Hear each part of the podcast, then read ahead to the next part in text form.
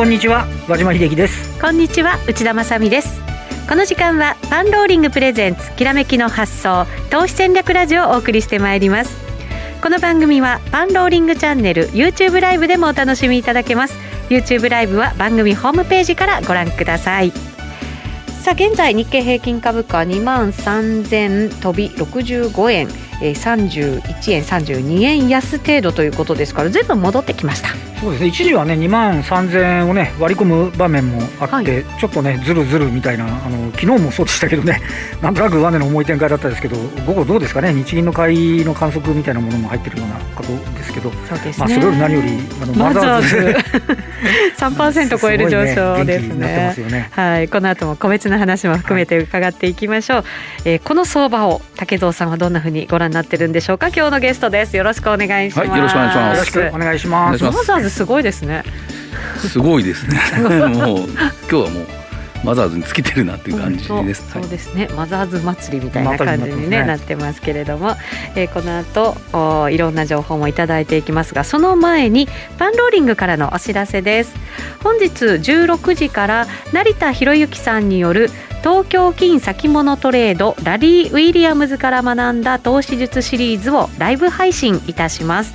大阪取引所が今年7月から商品先物の取り扱いを開始したことを記念した特別企画で第1弾が成田さんのゴールドを中心とした今晩の特別講演。そして第2弾もありましてバカル村さんによる相関性を利用したトレードについてお送りいたします。うんはい。えー、成田さんの配信ではラリー・ウィリアムズ氏からのメッセージやアドバイスもあるんだそうですよ。商品最近盛り上がってますからね。盛り上がってますよね。そうなんですよね、はい、なので金なんかはまだまだ上に行くっていう予想も出てる中ですからぜひ皆さんにうまくご活用いただきたいと思います。詳しくは番組ホームページご覧ください、えー、どなたでも視聴可能となっています。パンローリングチャンネルでご覧ください。そして今日のゲスト竹蔵さんも出演されるパンローリングの投資戦略フェア。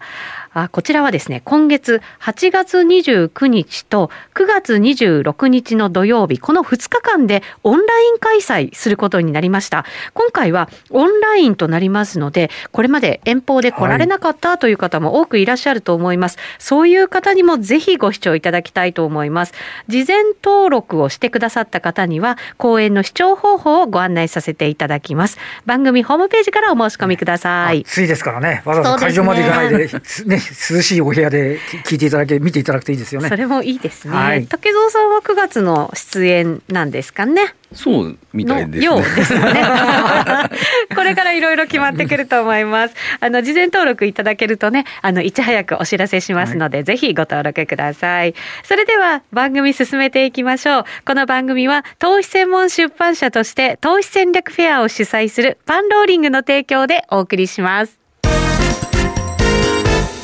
さあそれではまずは今日の株式相場についてお話を伺っていきましょう。和島さんお願いします。そうですね。あの昨日のえっ、ー、とアメリカの株式市場ですけれどもまあちょっとね方向感ないような展開だったんですけど。方向感ない。はい、ね、ニューヨークダウ。ダウが小幅安、ね、ナスダックが1%高。高で、えー、ナスダックの方はこれで市場またも史上最高値を更新というところでありまして、はい。まああのアメリカの方もねあのえっ、ー、と経済対策をめぐる議論がなかなかあの見えないっていうところでしたり、うん、あとは米中のね、あの対立の行方なんかも、ちょっと気にはなるんですけど、あの景況感に関係のない部分ですかね、ハイテクのところが買われるんで、ナスダックがしっかりと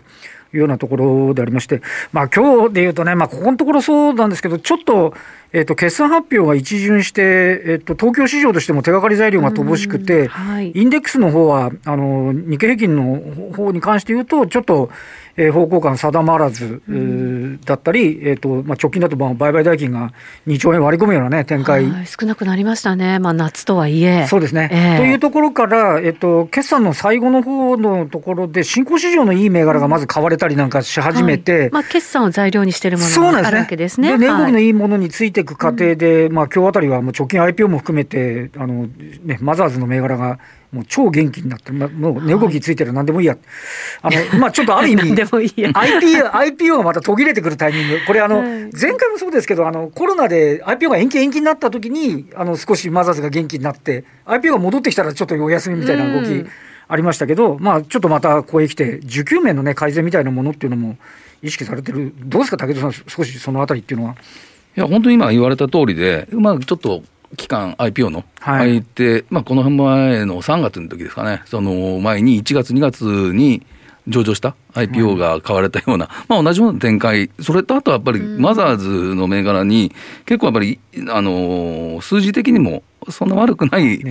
ところが買われ、テレワークとかあのオンラインとかっていうの結構業績良かったですよね、悪くなかったと思う、ね、そこのところに素直に、あのまあ、時価総額から見たらちょっと高い部分っていうのはあるかもしれないんですけど、まあ、それでは言ったらナスダックの方も多分同じなような気がする。ね、まあ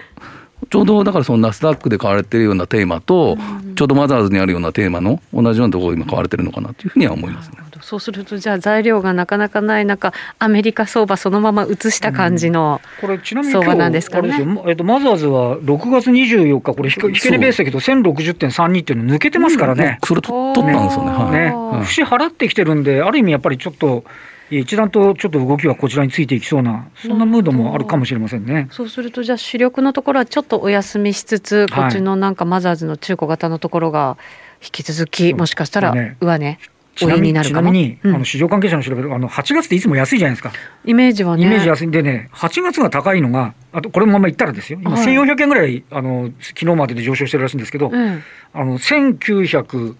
ん？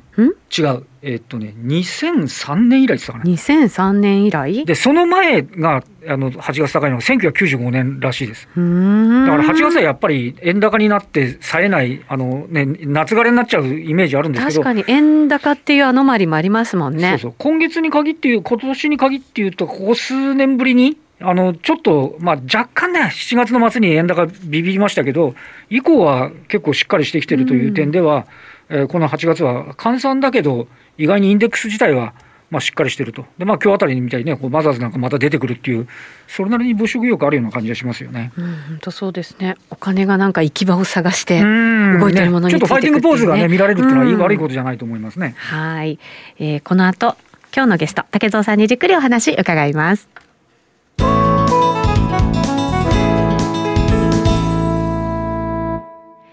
改めまして今日お招きしているゲスト竹蔵さんです。引き続きよろしくお願いいたします,、最近はいかがですか？トレードの方は。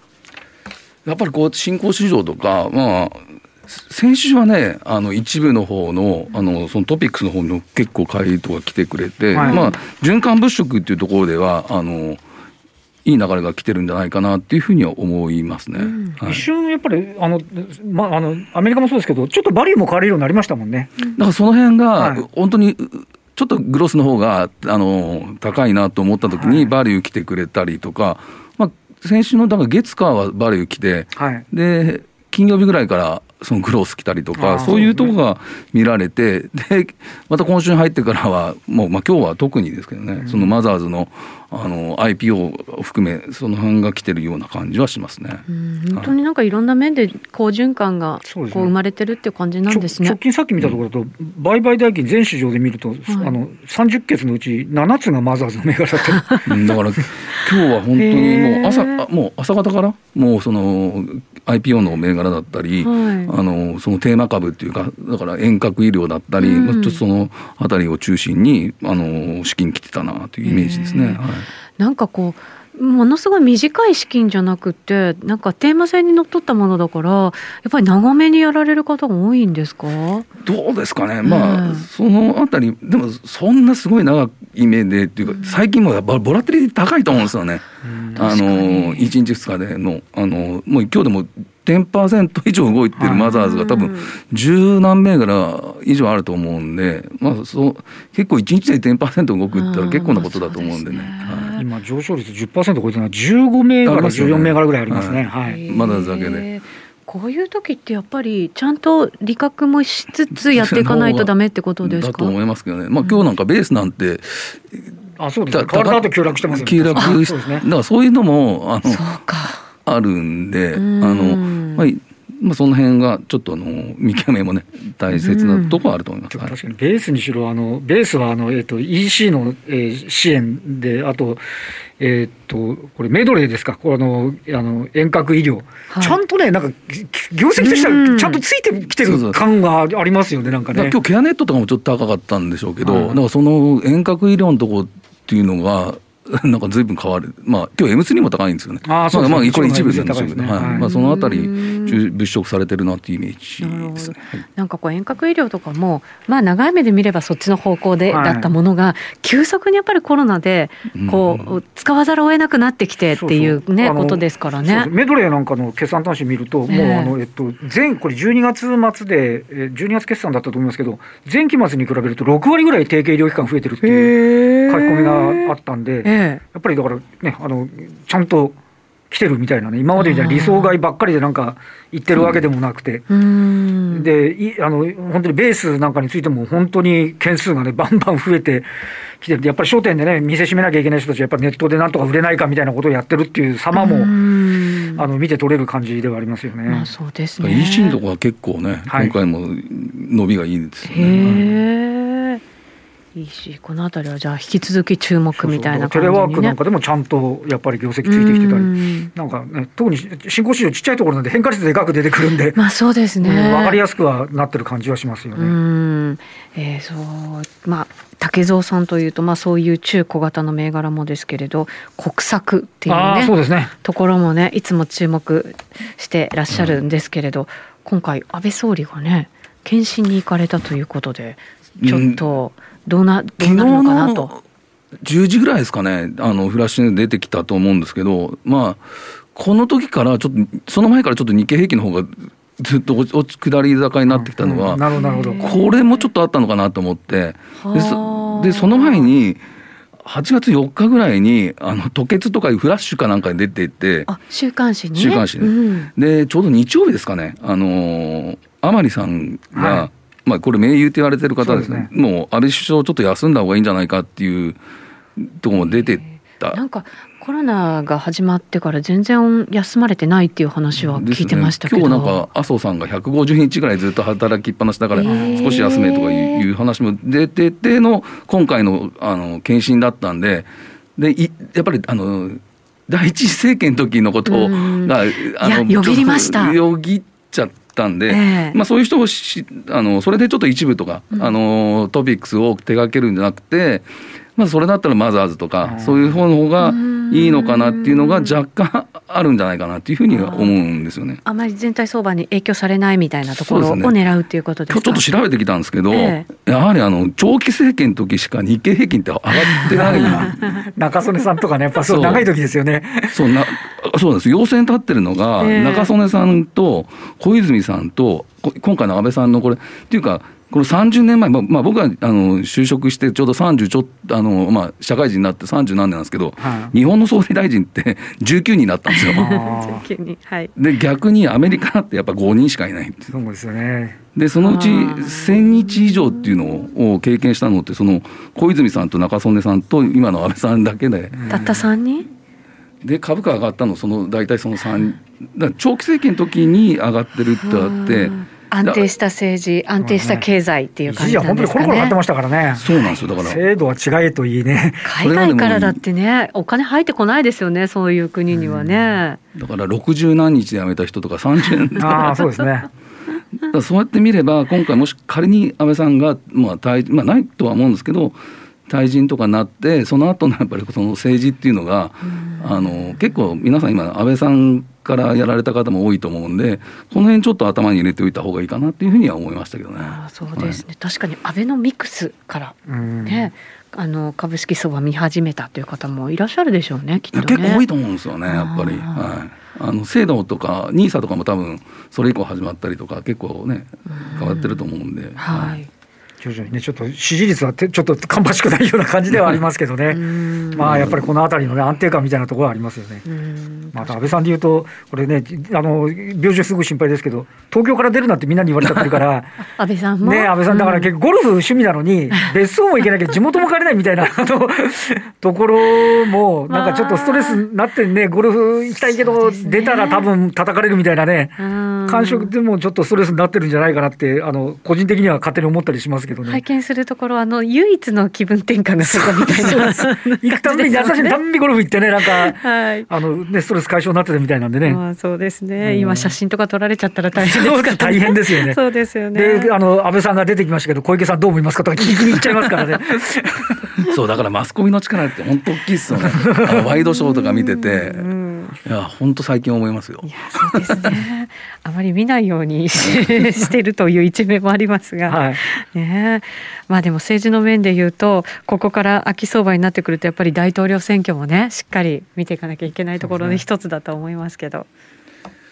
どうなんですかね、なんか、ね、今日ちょっと、まあ、ツイッターの方にちょっとつぶやいたんですけど、はい、あのまあ、トランプさんがナスダックが死ねとか出たんですけどね、それでちょっと見たら、トランプさんがなってか、ナスダック市場って倍になってるんですよね。えー、倍、上がってると思いましたけど、倍。5500か5600ぐらいからスタートして、今日なんかもう1万1000超えてるわけなんで、ちょうど倍になってるんですよね。株価だけ見ればですけどね。まあいろんな政策には批判もね、当然あると思うんですけど、まあ、株価だけ見れば、で、まあ、ナスダックにしろ、ニューヨークダウンにしろ、まあ、今日でもナスダックは新値取ってたわけなんで、ん。まあ、その、まあ、それ、トランプさんの 政策が良かったのか、それはちょっとわからないですけど、まあ、うん、どその辺が微妙かなっていうふうに民主党サイドから言うと、大企業ばっかりじゃねえかみたいに言われるかもしれませんけどね、ね。だけど確かにそうですよね、収益上げてるのは、ね、間違いないっていうところはありますよね。あの GDP も出揃ったところでなんか失ったお金をそっちの時価総額がなんかこう で補ってるんじゃないかみたいな感じのね気持ちにもなってきかるくる感じがありますけどね。まあでも今回の決算見てもやっぱあの GAFA とかあのあ行きますよね あのあそこにお金集中するなとは思いましたけどね。ね決算もやっぱり良かった。良かった。まあ行かざるを得ないんだろうなっていう感じではありました、ね、他はなかなかやっぱりそんなにあれですもんね。なんかピリッとしない感じもあるらしいですね。案っていうと、あの日経平均の下ブレーキがもう1200円今日あったのが1050円ぐらいまで下げてきちゃっててあのいやもちろんそのイレギュラーだっていう前提のね注意書きあるんですけど、はい、それにしてもちょっと明暗の暗のが多いような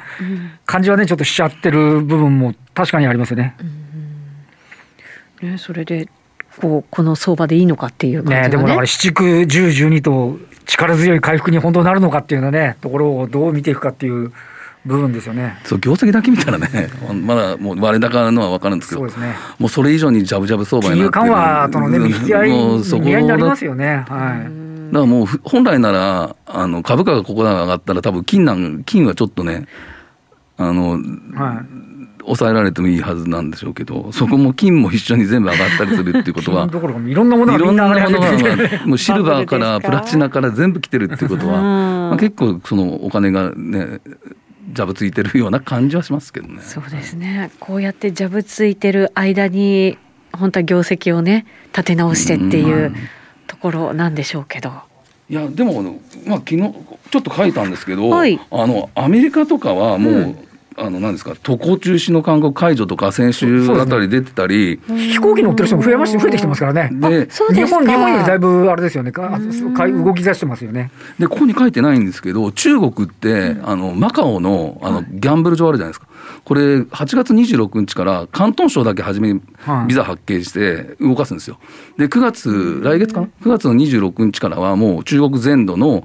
あの国民あの、その中国国民を受け入れ体制っていうのを出てるんで、まあ、今、日本ではちょっと GoTo キャンペーンでちょっといろんな物議緩和してますけど、まあ中国とかそのアメリカっていうのは、まあ、その国内であの人の移動っていうのが、あの出てきてるのかなっていうふうにはあったんですよね。1週間ぐらい前ですかね、やっぱり日本も9月ぐらいからなんとか、そうですね、ねまあ、国によっては、ちょっとこう、まあ、シンガポールとか、ね。ね、動かそうかみたいなところはね、ね方向性はありますけどね。なかなか人が動かないと、経済はよくならないような気がするんで、まずその新型コロナの、あのそれも分かるんですけど、外食産業とか見たら、やっぱりね、動かさないとっていうふうには、ちょっと自分はちょっと思いましたけどね。あそうですね。なんか私も取材とかしてて、海外からの引き合い結構来てるけど、行かないから、行けないから、やっぱ動かないっていう、すべてがなんか中途半端で途中で止まっちゃってるっていうものがすごくあるらしいですからね。でこれ安倍さんもこの前8月7日の未来投資会議の中で言われてて、うんはい、やっぱりこの人の流れを円滑にしていこうっていうことは言われてるんですけど、まあ、それがなかなか報道としては出てこないなっていうところもありましたね。そうですね。この辺を見て先週その初めあのトピックスとか強かったのが、まあ、これ、先週多分あのドイツとかクレディがトピックス買ってたんですよね。うん、おそうなんですか。そうです。先週だけの、まあ、縦玉のプラスマイナスを見て、1週間前のとちょっと比べたんです、昨日ちょうど縦玉が出たんで、それで計算したら、はい、ドイツが6600枚、うん、で、クレディが4600枚。あと GS も4100枚ぐらいあのトピックスだけなんですけどあの先間の方で買い越したような気がして。まあ、ドッテン昨日ちょっとあのドイツとかちょっと売り越してましたけど、まあ、その辺ちょっとそれがあってあのトピックスので先週初めの方強かったかなという印象がありましたけど、ね、ゴールドマンタリーが買ってくると少しじ、ね、どっしりとした資金じゃないかっていう、ね、見方もありますよね。はい、そうなんですね。そうするとじゃあ外国人投資家なんかも少しずつ動き変わってくる可能性もあるってことなんですかね。うん、だから先週ちょっとだから前半とか見たら、うん、あのちょっと変わってくるかなとは思ったんですけど、うん、ままだちょっと今週入ってから、うん、っていう形にはなってでもそのお金そのお金っていうのはやっぱりそのマザーズだったり、はい、そういうところにやっぱお金ちゃんと来てるんじゃないかなっていうふうに思うんですね。まあそれ海外投資家だけじゃなくて、じゃないとここまで上がってこないですからね。まあそうですよね、うん、なんか頭で考えちゃうとねなかなかなんか手が出せないんですけど 相場動いてるわけですもんね。うん、それが、ね、だとするならばついてこなきゃいけない。まあねそこがじゃあ今日ちょっとあの話したんですけどああ間違って買っちゃったっていうところでも、ん、なんだかんだなんかそこは儲かっちゃった な変な相場だなっていう話はちょっとねあありましたけどまあちょっとバブってる部分もあるのかもしれないですけどね。えー、長く相場見てきた竹蔵さんでもやっぱりちょっと違和感みたいななんかこういうのって感じたりするんですか？いやもうそれずっと感じてんじゃないですか。この新型コロナの あれ、まあ、だって電車乗っててもガラガラで。そうですね、ちょっと飲みに飲みに行ったとかあの郊外出たら人いなかったりとかそれでも株価は上がってるって言ったら、ね、多分株やってなかったらええと思うと思いますけど、確かに。昨日もちょっとあるあのいろんな海外で仕事をしているあの会社の社長さんとお話ししてたら、うん和島君なんでこんなに株価が高いの？でいや御社の株価も毎日年初来高値ですよ 現実との乖離があの海外うちまだ動いてないんですけどみたいな。それやっぱり、ね、マーケットとの乖離その経営者の方見りゃ確かにそれはそうだよねみたいな。いや僕もだからサッカーとかやってそれみんな結構ね言われますからね。ちなみにあれですよ。その某某社の方はインドの全売り上げがあの浦和事業所より低いっていうそれくらい海外止まってる。それなのに株価がこんなに上がってるっていうのはどうしてなのっていうか そそうですよねっていう。いやそうですよね。そうそうそう。だからそうそういうふうに言われちゃうと、でず経営者としては、